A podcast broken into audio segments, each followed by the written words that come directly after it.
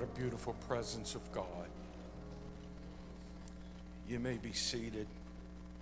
It's quite the honor for my wife and I to be here. This is our extended home, and you are our extended family. I told your pastor uh, before uh, service this morning that if some of your church members go missing, I have two explanations for you. One, the rapture took place. Or two, I kidnapped a bunch of them and took them back with me to Texas. Oh, you're just an awesome church. And Brother Chris, if you'll give me those notes, I will teach it to our church and they'll think I'm smart. What an awesome message. What an awesome message.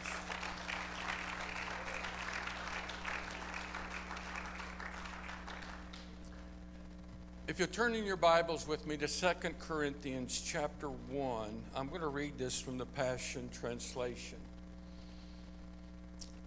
And I, I, have a confession to make while you're turning there. Uh, I know what God wants to do. And, and I am stepping out of my comfort zone in trying to get there. And what that means is I'm, I'm OCD that, before I step into a pulpit, I know what God is and know how, you know. I, I, if you don't mind, I'll just tell you what I was going to preach before Brother Bruce called about Brother Shorty. I, I was going to share with you five things the devil doesn't want you to know. But we'll make that another time. And in prayer, this is what the Lord gave me. And, and uh, I just feel I'm stepping away from the notes today. Because when you're hurting, you don't need a theologian up there at a chalkboard writing a bunch of stuff. Verse 3 begins All praises belong to God and the Father of our Lord Jesus Christ. For he's the Father of tender mercy and the God of endless comfort. Would you read verse 4? Is it on the board? Yeah. Read verse 4 along with me if you don't mind. He always comes alongside us to comfort us in every suffering so that we can come along those who are painful trial. We can bring them the same comfort that God has poured out upon us. This, and just as we experience the abundance of Christ's own suffering, even more of God's comfort will cascade upon us through our union with Christ. If troubles weigh us down, that just means that we will receive more comfort to pass on to you for your deliverance. For the comfort pouring into us empowers us to bring comfort to you. And with this comfort upholding you, you can endure victoriously the same suffering that we experience. Now, our hope for you is unshakable because we know that just as you share in our sufferings, you will also share in God's comforting strength.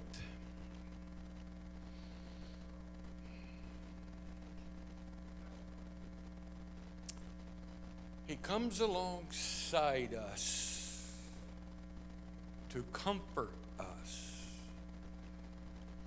so that we may comfort. Pastor, if you would just pray, I'm going to do my very best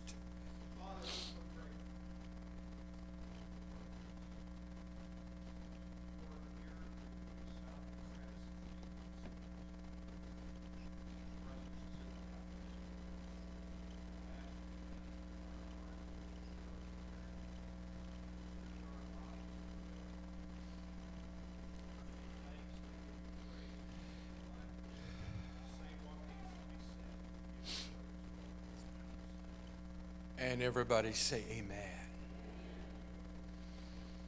You know, after 50 plus years of ministry, there's a few things that, that I've discovered that really wouldn't be so bad if, for, for example, fasting wouldn't be so bad if you didn't go around hungry all the time. Can I get an amen? and I, I, really wouldn't unbind the uncertainties in my life if I only knew what was going to happen next. And I wouldn't mind the pain of trials and tribulations if they really didn't hurt so bad.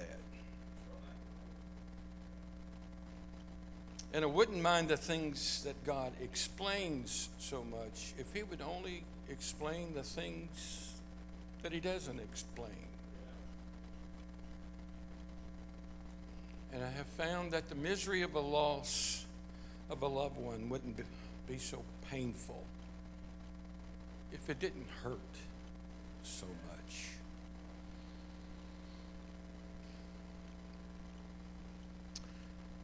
One of the great questions that I keep being asked throughout my ministry by people that are going through very difficult, difficult times is they ask the question, why? Why me? Why this? Where is God? There, there are times that you know, we come to church and, and, and the, the, the presence of God is so very real and it's easy. Our circumstances are, are good and we have been blessed, and the choir is just singing those pump and, and great energy songs, and we go home rejoicing and all is well. But then there's those times when life hands us difficult moments that shake us to our very core. It was a beautiful day for Job. It had been a storm the previous night, but, but the storm had moved on and the, the sun was shining, the birds were chirping in the meadow. The sun was bright. There was a few puffy clouds. It was a good day. He had already made his sacrifices and he had done his devotionals and and and life was pretty much normal when all of a sudden the servant breaks in on him and says, "The enemy has come and all of your horses and cattle are gone. And no sooner than the words come out of his mouth fall silent, another servant enters. All of your sheep have been stolen. And on it goes, one blow after another, like a relentless hammer. Bang! And then another servant comes in. All of your ten children are dead. The storm blew in the house where they were, and now they are all dead. It's often difficult for a pastor to, to, to look in the eyes of, of people who are grieving and their hearts are breaking and, and they can't come to terms. They have prayed prayers, they fasted, they, they, they made healing declarations, they made intercessions. But then death enters into the room, and it seems as if God has been ignoring them, and the one that they love breathes their last breath. One of the things that I have found over the years is that no one is exempt from pain. No one is exempt from sorrow and confusion, that it comes to the very spiritual among us that no matter how many times you read your Bible through, no matter how many church services you attend, no matter how many Bible verses you memorize, there comes a time when you're standing and you are wondering, God, where are you? And why am I going through this? We have a precious family in our church they love God. They're faithful. They lead in worship and, and they, they are servants. Our, our song, our, our, our worship leader's mom is dealing with the early stages of Alzheimer's. And then she found out that her father has cancer. And then it created a, a, a, lot of you know stress upon the family and and then her father had a stroke and he's in the hospital and now she's having to drive over an hour uh, away and, and she holds down a job and she's caught in the stress of, of worrying about her father worrying about her mom and trying to take care of a family and they have a side business. And the stress of the business on the side is tearing at her. And father passes. And then the place where she works gives notice that they are dissolving 200 jobs and hers is among them. What do you do when Satan just doesn't come with one attack, but it's wave after wave after wave after wave until you are just overwhelmed. And you go to God, and it seems like the heavens is made of brass. You know, we, we get excited and we preach about Job. We, oh, Job is the man with the plan. You know, when he, what, what, did, what did Job do when, when all of these things happened? He fell down and he said, and, and quote it with me, the Lord giveth, and the Lord taketh. Blessed be the name And we rejoice in that. Job is our hero. But if you keep reading, this is the thing that I have learned. If we get one trial every six months, we're good. If we get one trial every three months, it discourages us, but we're still good. But if we go through a period of time where we are hammered again and again and again and again and again, we can worship, but there is something more that we desire than just a song. There is something more that we that we crave in our spirit than just singing the songs of Zion. What we want is God to hear us, and we want to be in His presence so that we can share what our grieving. And this is this is the thing that we we we forget about Job. He said, after a while of, of this, he said, Oh, that I may find him. I looked to the east and he was not there. I, I looked in the west and I, I couldn't find him. I heard that his works were in the north, but I couldn't behold him. I looked to the south was not there.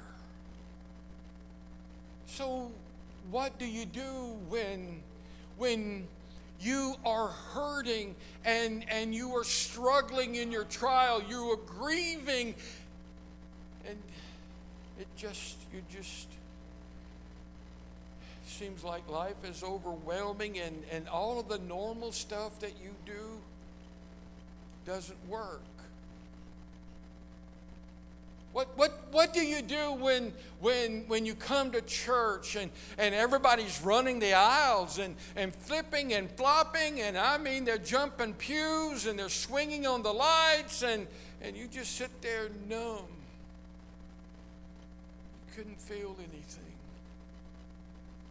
because you're tired and you're hurting, and life doesn't make sense.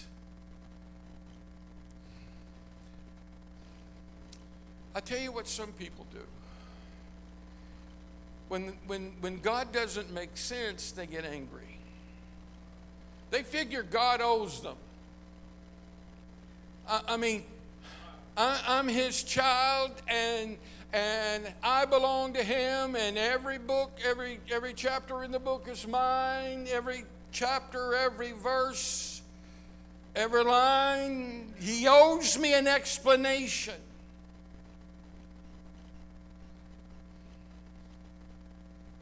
there is something in all of this that God wants us to understand. Now, you, you may, if you will, you may want to write this down. We have no issue declaring Jesus Christ our Savior because He frees us from His sin the guilt from sin. Where we have issue at is declaring him Lord.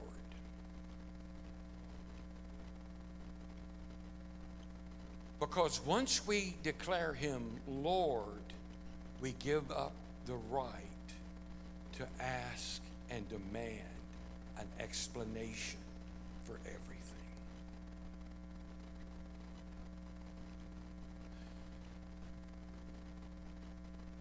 The word faith in the modern Texas translation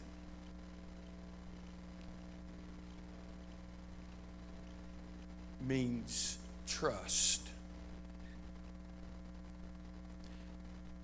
The word trust in its concept means you don't have all the answers. You may never be given all the answers. But you know who is the one that spoke. And your confidence is not on the circumstance, but the one who made the promise. And there are sometimes in our journey with Christ, I may not understand but I know his heart. I know his character. I know in whom I believe. And I am persuaded that neither death nor life, nor principality, nor angels, nor things present, nor things to come could ever separate me from His love.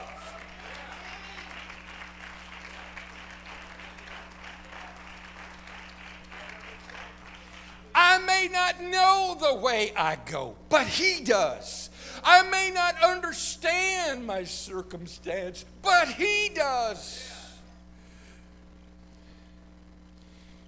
There are times that God brings us into the valley of the shadow of death not because he's a tyrant or that he is some tyrannical um, mind, a person that delights in misery, but there's only in the valley of the shadow of death can our eyes be opened to greater revelation and greater truths and greater understanding, not only about God, but about us, about my weakness, about my needs, about the things in me that need to change. How do you know that He will be with you in the storm? Because I've been in the storm. How do you know that He will be with you through thick and thin? Because I've been through thick and thin. How do you know that He will be with you in times of sorrow? Because I've stand at the wept and wept over the grave of my father and my mother and my brother, and my father was still there.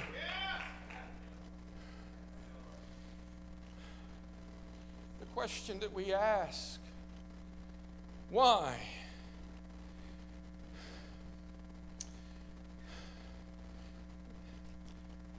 I, I, I don't have the time to go very much into it, but just let me tell you, back in the early 80s, I, my wife and I went through the worst time in my life, her life.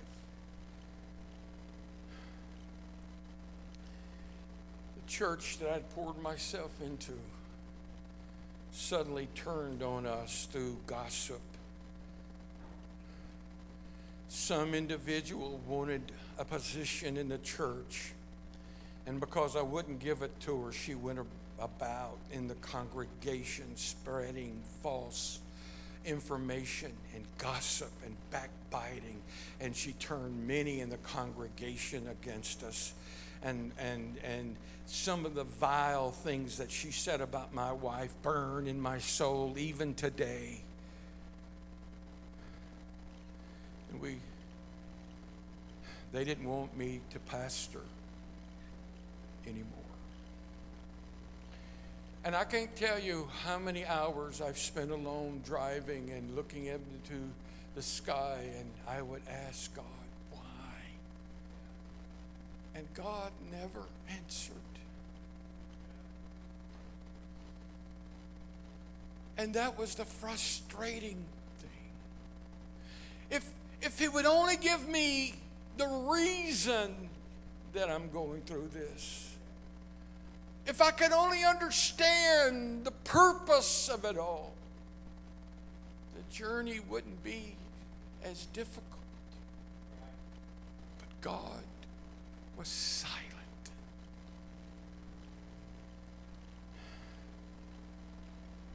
I have to be honest. I'm being transparent. If you feel bad at me, that's okay. There's a lot of people that feel bad at me, especially when I sing.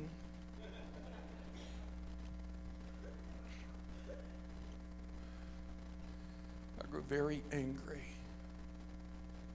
at the people that had caused such pain. And I wanted them to suffer like I suffered. And I went to God with this. I said, God, you know, tornado, earthquake, I'm not particular.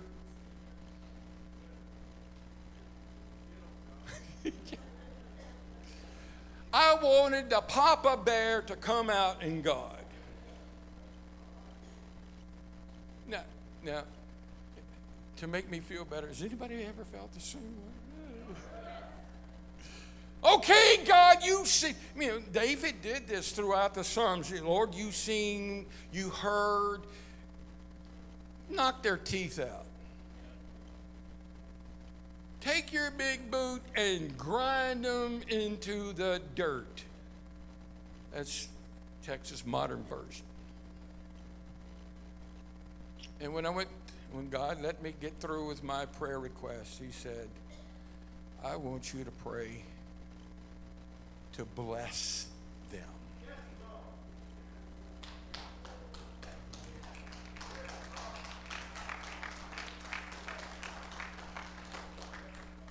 You know what I said?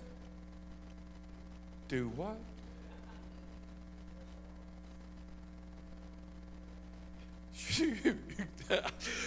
I got a road connection, right?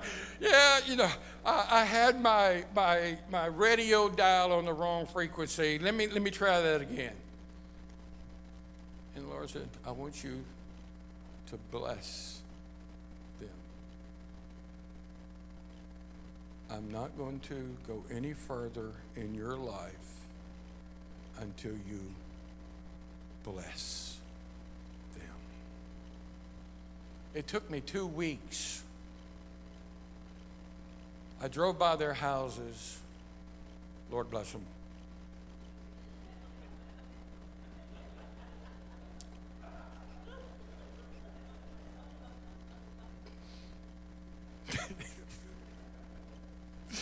Have you ever done that? bless them. Lord was still silent. And after another week, the Lord prodding my heart, blessed.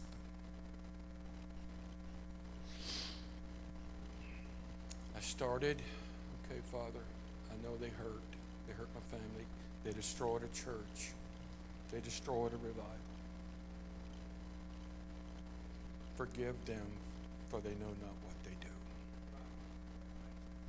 Bless them and keep them.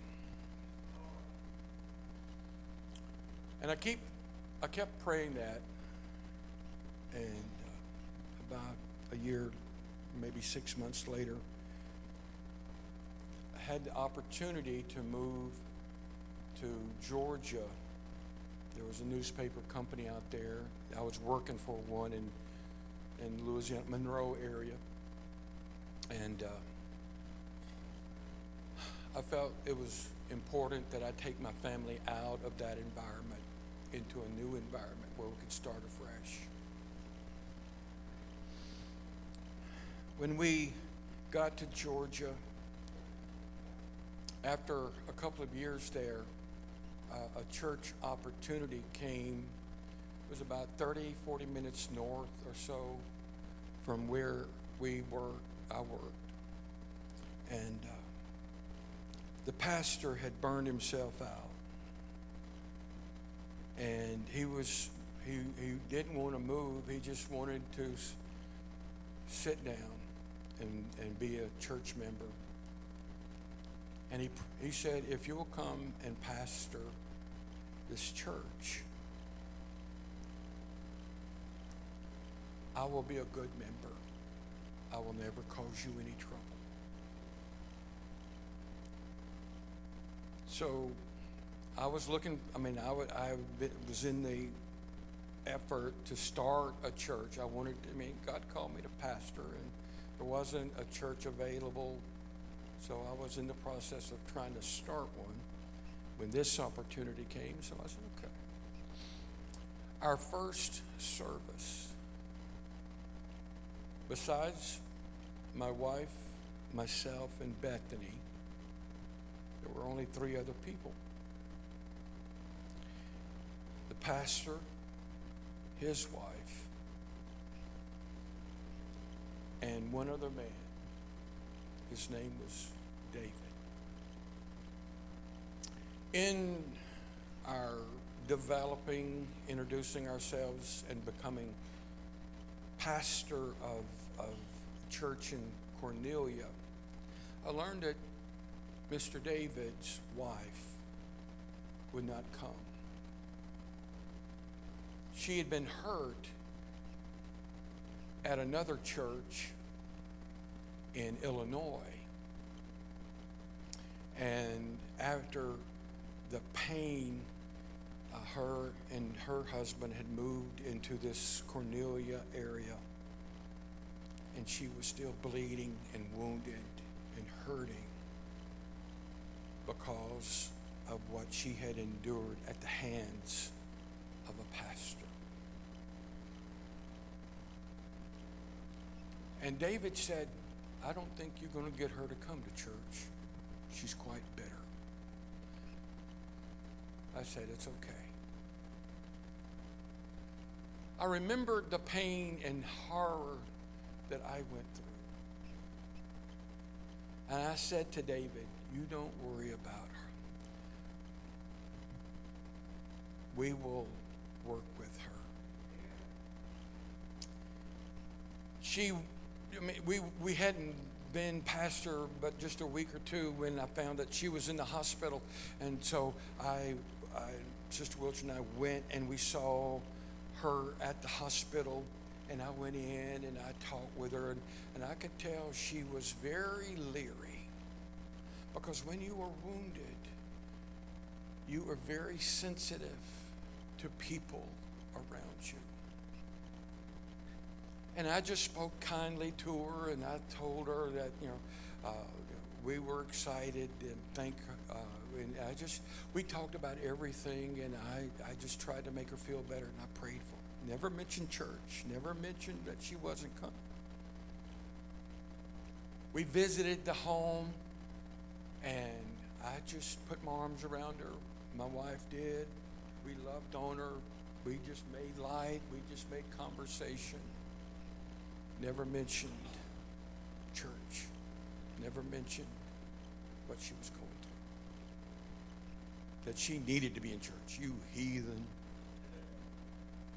Don't you know, you backslid woman, you, you don't go to church, you're going to bust hell wide open. We, never, we didn't do that. Just, just loved her. And after about six months, would you say that? Six months of visiting with and loving on her. She showed up one Sunday. And I just preached love and loved on her and thanked her for being there. Time continued until she became a regular member. Before we left, not only was she faithful in coming, she hosted an in home Bible study during midweek where she prepared a meal for everybody and was just delighted to do it.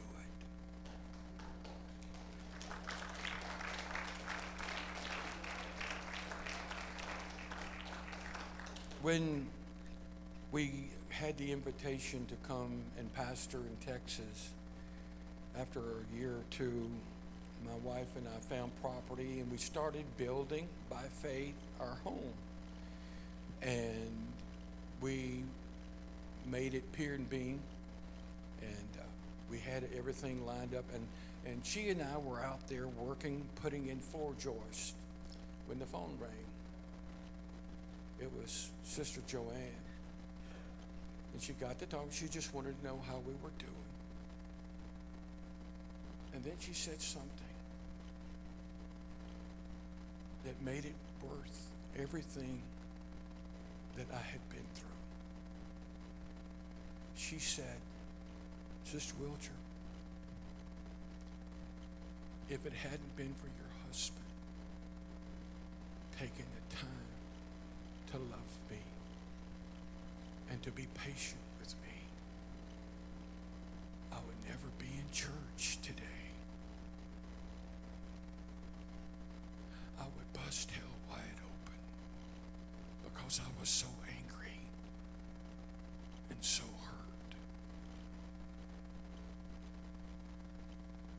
God comes alongside us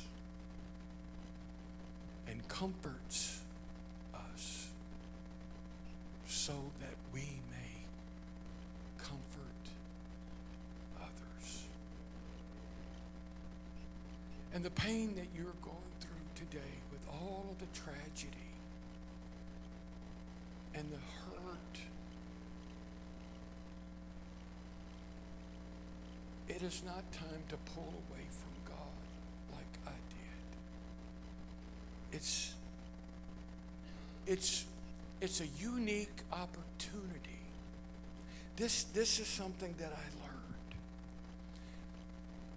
suffering in this life presents us with a unique opportunity to do something on earth that can never be done in heaven.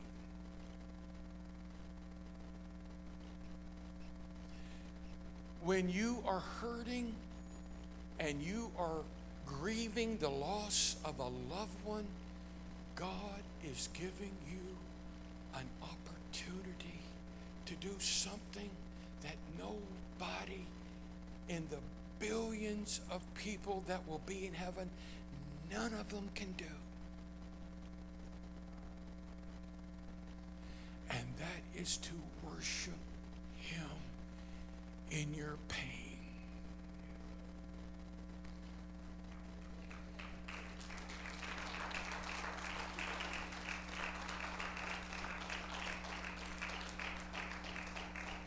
There will be no tears in heaven. There will be no stains from teardrops. There will be no mourning. There will be no grieving. But here on earth, where we struggle with life, when we go through trials and tribulations that just overwhelm us, it presents us an opportunity to take it to the Lord in prayer and lay it down at His feet and worship Him.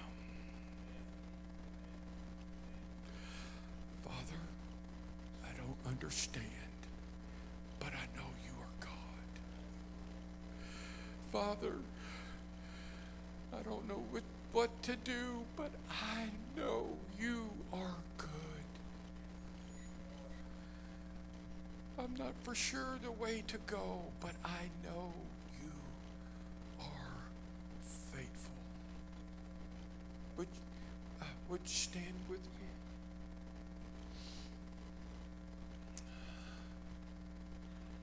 I'll never eat another watermelon again without thinking of Brother Shorty.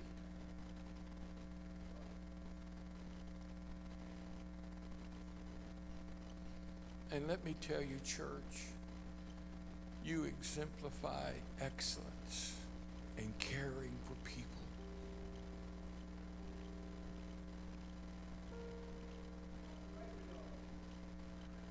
You, you are not just ministers to one another, but you are ministers to the community.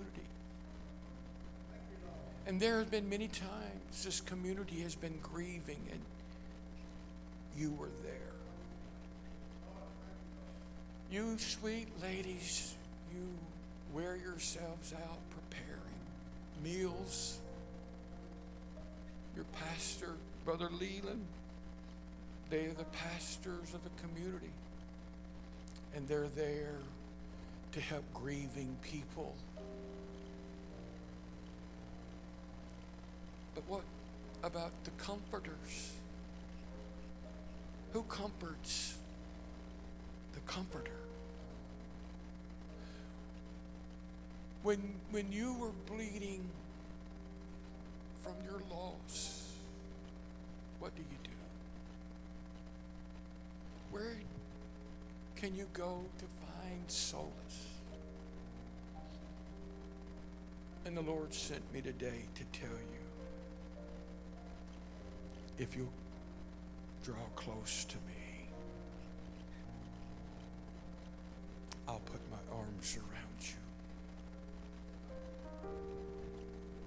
and I'll let you draw from my strength. And I will give you my peace. And if you will trust me, if you will not pull away in confusion and anger, but if you will wholly trust me in this hour,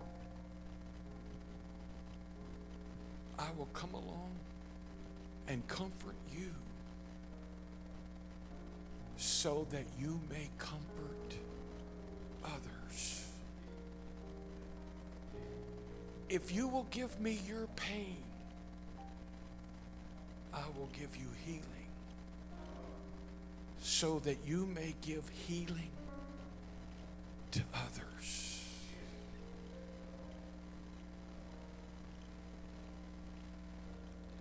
Like to open the family altar.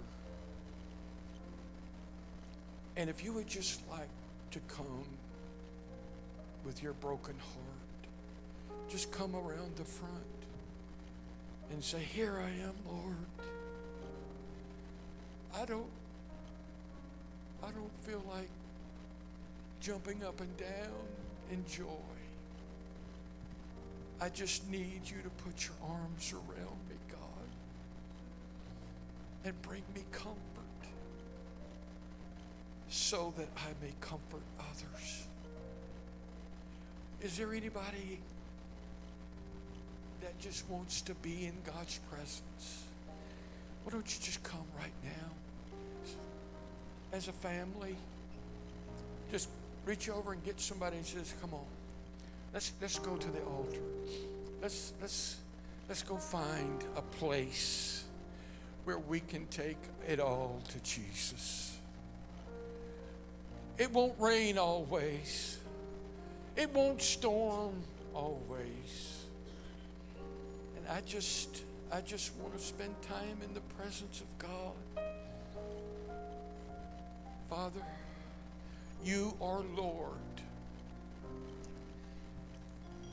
And while I'm confused, I won't question. While I don't understand, I refuse to doubt. I know your goodness.